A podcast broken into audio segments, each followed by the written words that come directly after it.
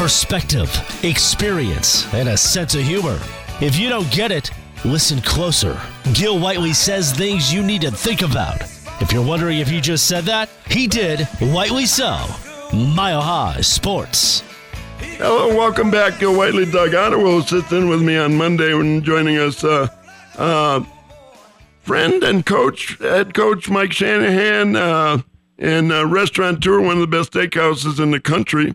Uh, Mister Shanahan, how you doing, Mike? Good, Gil. How about yourself? Hello, Doug. How are you, Mike?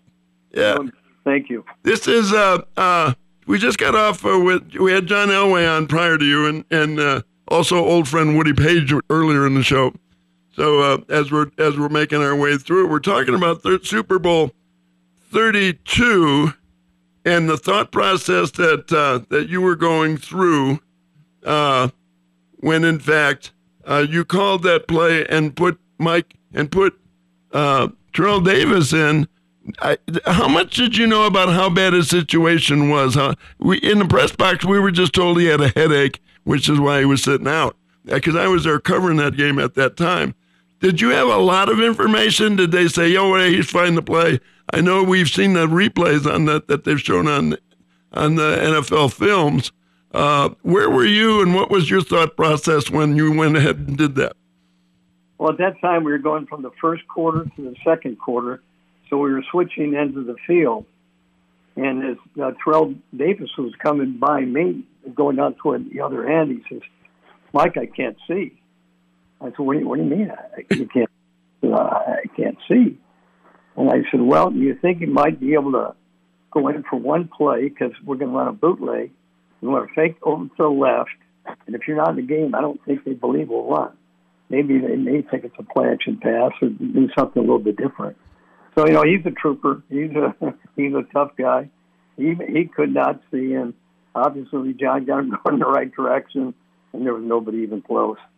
Yeah, uh, it, when when it went to that, and then uh, uh, also we just talked to John about the the uh, helicopter, and you had guaranteed him you were going to get a certain defense, and he didn't get it. Well, really, the play was that was, you know, John's a hundred percent right. He hated the play, and I really didn't like the play. But the more I thought about it the night before the game, we were only going to run it inside the five yard line, or really inside the three yard line. Because we were one hundred percent press on the outside, we were going to throw the fade. But this was third and six, and this was on the twelve-yard line. So we had uh, we turned the ball over earlier in the red zone, and I wanted to put John in a position where if you didn't get the right, if we didn't have the right pass play, and they had such great pass rush, I thought we were going to put ourselves in a tough situation. So I thought on this play they would play off, and the only thing about it is our center wasn't going to go downfield. That meant they were in pass protection. And John was so great about taking the quick three-step or five-step drop out of the shotgun and making a play on his own because you know how many plays he could make with his legs. So when that play came, I said, hey, this is going to wind up being a quarterback draw, but better than it would normally be as a quarterback draw because we're not going to let the defense know because the center's going to stay in protection. You know, John was so damn tough. He didn't need a center going down to block the linebacker because he went back and linebackers dropped deep, and John made a hell of a play. That's six-yard or four-yard play you ever saw. Maybe the toughest loss that I've ever been to, uh, you know, I, I, that that was the one against Jacksonville, uh, and you actually won that game. If Michael Dean Perry gets off of the field, that game is over, and you are going to another Super Bowl, uh, or you're going on in the playoffs, and potentially. Uh, a, a a Super Bowl. What what did you say to Michael Dean Perry? Actually, I really didn't say anything to him after the game was over. You know, and you know, if you either get it done or you don't. And then I thought about why we didn't get it done. And I was really mad at myself. I said, you know what? This is Michael Dean Perry. He would do it all the time. I said, why didn't I make him run off and practice? Yeah. And so you know, uh, you know, I put the blame on me, not him. And I don't know if you remember that uh, that season, but the next season we were going through, I called Michael Dean in the office. I said, Michael Dean, I said, unless, unless we get more effort out of you, I said, I'm going to have to release you. I said, I promise you, we need more effort out of you. And he said, you know, Mike, I just made the Pro Bowl. I, I promise you I'm going to play hard. and he didn't. We you know, we uh, actually covered before that Kansas City game, and that was a really tough decision. And Pat Bowlen allowed me to do it. And obviously, after the game, the rest uh, after that, we never lost a game. Well, you, you you take the flip side and you look at the last few years, and a bunch of guys that you coached got into the Hall of Fame. A bunch of guys tied to the Broncos. What's that mean in retrospect when you look back and say, "Hey, these guys, Steve Atwater, John Lynch, guys like that that got into the Hall of Fame on your watch"? How, how fun was that? Well, you mentioned those guys. You know, the John Lynches, the Steve Atwaters, you know, the John Elways. Such class guys, you know, guys that you say, okay, you know, John was my best friend. I mean, he was right from the start to the finish, and we spent so much time together. And a guy like John Lynch comes in, and you get to know him. And even though I was only with him for four years, I go, this is one of the classiest human beings I've ever been around. And Steve Atwater was the same way. And that's how you win Super Bowls, when you have guys not only with great athletic ability, but unbelievable character. And that's when you have a chance to do something special, when you have guys like that that are the leaders of your football team. I think we'll be looking at uh, at, at, a, at a potential run uh, at for you going into the Super Bowl Hall of Fame. I know, uh, I mean, excuse me, the Pro Football Hall of Fame. And I know people that are going to be nominated don't like talking about it, so I'm not going to ask you questions about it. I, I won't do that to you. But you ended up with one hundred seventy wins. Uh, and two Super Bowls, um, thirteenth overall on the on the list, and the, the list above the list of guys above you uh, are are uh, are as impressive as, as could possibly be. Even the list below you, there are three people tied at eighty-two wins. You know, I'm gonna you won't know who they are, but unbelievably, Wade Phillips, Bump Phillips, and Gary Kubiak all had eighty-two wins.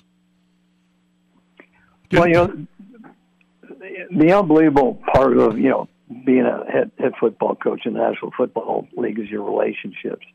And when you see those guys get in the Hall of Fame, or guys have success after players or coaches, that's what makes the world go round. The thing that I've missed the most by not coaching over the last, you know, decade or whatever it's been, is the relationships that you have with players and coaches that you really miss. Did your injury in college after coming out of a being a little option quarterback at East Leiden High School, Schiller Park, uh, did your injury in high school help you make the transition to be a coach? A lot of people who had injuries young uh, and w- wanted to play the sport, you most likely weren't going to be a, a professional, a professional uh, an N F L quarterback. But all of a sudden, that started that that jump started you being a student of the game, and you, in fact, Uh, becoming a coach and then a head coach. I actually wanted to become a head coach when I was in college, at any level, high school, college, whatever it may be. I never even thought about pro football. But I lost my kidney my uh, redshirt junior year in spring game uh, when I was at Eastern.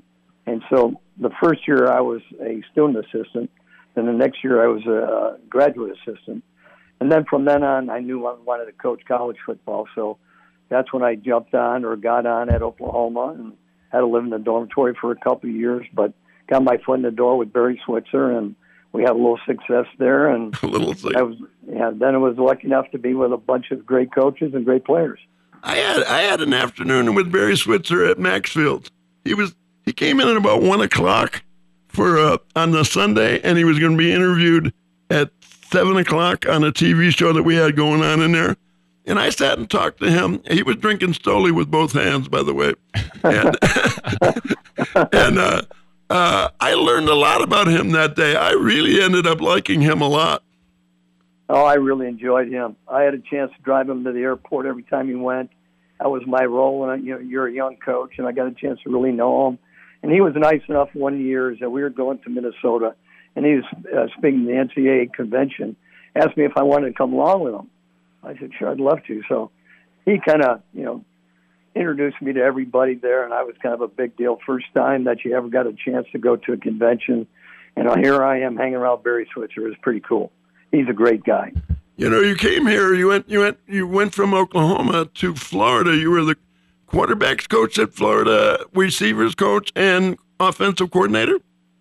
I actually went from Oklahoma to Northern Arizona, to Illinois, to East Illinois, to Minnesota, then to Florida. And I was at Florida for four years. Uh, but I experienced some great coaches along the way. I actually, when I was at Eastern, I had Daryl Mudra. I went into a program that didn't have a winning season in seventeen years, and he went from an oh ten one record to winning the national championship. As old, to me, it was strict leadership on how he ran the program, how he handled himself, how he handled um, the players, and what a great learning experience as well. When you came here, you came here from Florida, and you and you showed up off one hundred fifty-eighth Street at the at the then Bronco facility. You had to look at that and say, wait a second, I just left Florida to come here? Because those facilities were a little sparse, but now the facilities are Taj Mahal-like. No, you're right. The Inn at the March, well, what a facility that was right next door, wasn't it?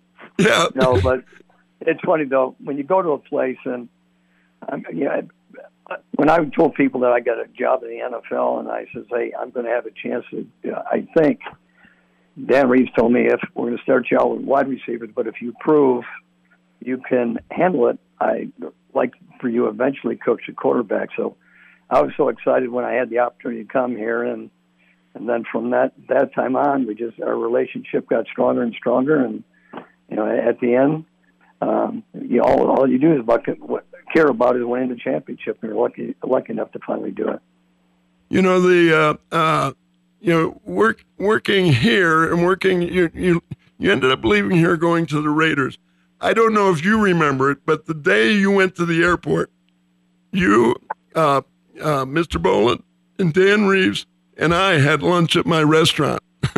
And you had a two o'clock flight and Dan was taking you to the airport. And I just remember that uh, that was such a, it was a, it was a strange kind of eerie tense Uh, you know, lunch. That do you have any memory of, of of that of those goodbyes going to playing the Raiders? And then, uh, do you have regrets of going to the Raiders? Because you were never, you were never really accepted there. You were always the outside guy, weren't you? Yeah, I think I was, and you know, I actually had a, an idea what was going to happen. You never do until you take a job. Do you remember where that restaurant was? Before I get into that, yeah, fifteenth and Flat, yeah. Oh, it was Zane's, remember? Mac- Maxfield, no. Oh, are you sure? Yeah, I'm positive of that. Okay. No, that was that was an interesting experience for me because when I got there and I interviewed with Al, I thought I was just being interviewed because I was young. I didn't think there was any way I was going to get the job. And so we we never actually talked football. We never talked about the shotgun. We never talked about what we were going to do. And so when I actually did want to go from the shotgun or switch receivers, it was something that he had never done before, something the Raiders had never done. And so it was one of those relationships that was not going to last very long, and obviously it didn't. You know, when, when uh, and you weren't there when this happened because uh, I was good friends with Tony La Russa, with the White Sox, and uh, Jim Leland, Ron Schuler, that were the coaches at the White Sox. And anytime Jim Leland was, wasn't around, uh, uh, Tony Roos would say, this guy's going to be a great head coach, one of these, great manager on the baseball field. When you weren't around, Dan Reeves would go, wow, Mike Shanahan's going to be a great head coach one day. And I just remember the comparisons there when that happened. Uh, you know, pe- people had their eye on you early on. Well, thanks. I, I mean, you have to, first of all, get an opportunity. I think Dan Reeves for giving me that opportunity because to get a National Football League at that time was very tough. When I did finally get my opportunity to go to uh, San Francisco, you know, they had won four Super Bowls in nine years. When you win four Super Bowls in nine years, you're doing something right. So when I got there, I felt like the type of offense and defense they were running was going to give me really an opportunity to expand and get a chance to be around some, you know, an organization that I really had a chance to learn from. I think really, really helped me when I went back to Denver. You had a bad you had a bad situation in uh, in San Francisco because your starting quarterback and your back and, and your backup quarterback. Whatever happened to them? Were they any good? They weren't too bad. We're talking Joe Montana and and Steve Young, folks. You're talking about you know two great guys to work with, and at that time, supposedly Joe and Steve were getting along, but I was with them, you know, with Joe and Steve in the same meetings throughout Joe's career there, and obviously with Steve Young. And they were true pros on how they handle themselves, and obviously the way they played speaks for itself. You know, uh, uh, we lost him this year. We lost Dan Reeves. We lost uh, Jim Fassel, who was a very close friend of mine, did my show almost weekly for the last couple of eight, nine years. Uh, and Greg Robinson, we've lost. Uh, this has just been a really tough year. Uh, but I think it was the best of both worlds with with uh, uh, Jim Fassel coming here for two years and kind of kind of working with with uh, uh, John Elway uh, with with what the, was initially Walsh's offense, which you guys were running there, and you came in here with a with a similar offense, but had all the bells and whistles with it. And John was ready to take that extra step that that that he that that he had started learning under Fassel, and then everything blossomed here. No, in fact, that was unbelievable, the year they had that year. Um, John had had his, uh, one of his best years that he had, and I think the big reason for that was, was Jim Fassel. He was a heck of a coach, a heck of a man. I never coached with him, but I watched everything that he did. And what they did on offense, the defense wasn't playing that well, but offensively, they were hitting stride. And so, you know, they just, you know, I think what was the end of that season? Was it seven nine? And all of a sudden, it could have easily been eight eight. But uh, Jim Fassel was uh, one heck of a coach. Yeah. He, uh, uh, a huge loss to, to everybody here.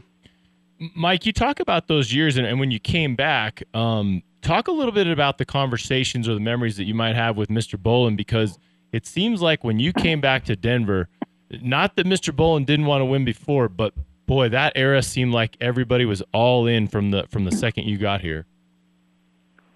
You know, he, uh, Pat and I were very close. I got here a month before Pat did, and one of the first meetings we had with Dan is he says, hey, before you bring your family down, we've got a uh, new owner of the football team, and I've got to check and make sure that I've got a job, yet all you guys. So I wanted him to come down for about another month, month and a half, and Pat was, you know, the owner. And one thing I loved about Pat is that he had one goal, and that was he wanted to win a championship. He was going to do everything that he could possibly do to learn everything he could about football and give us the best opportunity to win. He didn't care what it took, and it's not like we had the most money in the N F L, but everything that he had, he was going to give you. And he was a guy that uh, I become very, I became very close with, and uh, I considered him as well as one of my best friends. And I don't have a lot of guys I'm really close to, but the people that I am close to, uh, I really appreciate, and he was one of those people. What's it like now, walk, watching your son, who, you know, we we I first met when he was a ballboy at, at practice and in, in training camp and stuff, uh, watching him coach in this league, and then what kind of what kind of conversations do you have going into the season and in, in the middle of weeks? Do you, you talk football? Do you talk strategy? Any of that? Well, yeah, we, we talk quite a bit. So uh, we're, we're always talking football, and sometimes it's X's and O's. Other times it could be about personnel. But the one thing about Kyle, when he decided he wanted to get into coaching, one of the things he had asked me, he said, Dad, what would you do? I said, same thing as I told you that I did do, or people gave me the same advice. Bill Walsh is one of those guys who said, if you want to stay as a head coach in the National Football League, you have to try to, you know, study where you could coach every position on the team. And if you can do that, then you have a chance when you do, do have a coach that maybe might not be the top coach. You can be helping that type guy. So I thought I got some great advice from a lot of people along the way, and that really helps you out. And I think it helped Kyle out as well. Yeah, uh, in my many conversations with Dan Reeves, uh, he said he, that was his big thing, uh, you know, talking with with uh, uh, Tom Landry, is that he knew every position, every play, what everybody was supposed to do on both sides of the ball, always, uh, and have that kind of command uh, on the field. And people notice that. Your players notice that you understand every single aspect. Well, they, they notice when you do know it, and they also notice when you don't know it. So, yeah, that's players, even worse, right? Yeah. No, they, they know. Players are smart. You know, you can't fool them. And at the same time, you know, they've got a job to do, and they want to be coached. So they can weed out the coaches that they don't think are very strong because they've got a good sense on which people can keep them working. And they want to keep on working because when you're in the N F L, you'd like to stay employed for a while.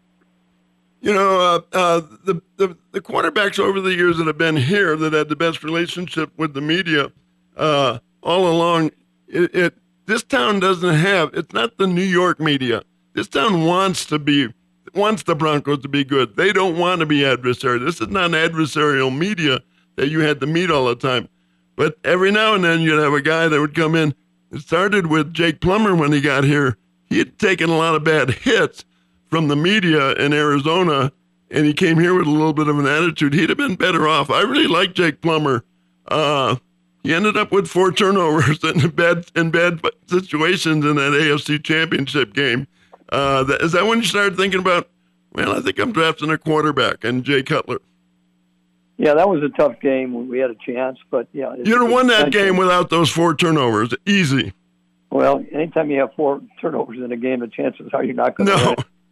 But, you know, to be honest with you, just like you, you uh, you're old school. You built your relationships through trust and work ethic, and um, that's one of the reasons I consider you a good friend, that you always had the mindset, and we could tell when we were communicating that, hey, you know what, I'm going to work harder than everybody else, and, um, and that's what you're looking for. And that's what I'm looking for uh, with a quarterback.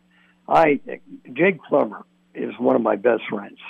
That was a tough decision that we had to make at that time. But after that, after that game, I was going to make a decision to try to get one of the top quarterbacks, at least what I thought was one of the top quarterbacks at that time, because I thought at that time we needed to do that to give give give ourselves a chance to win a Super Bowl.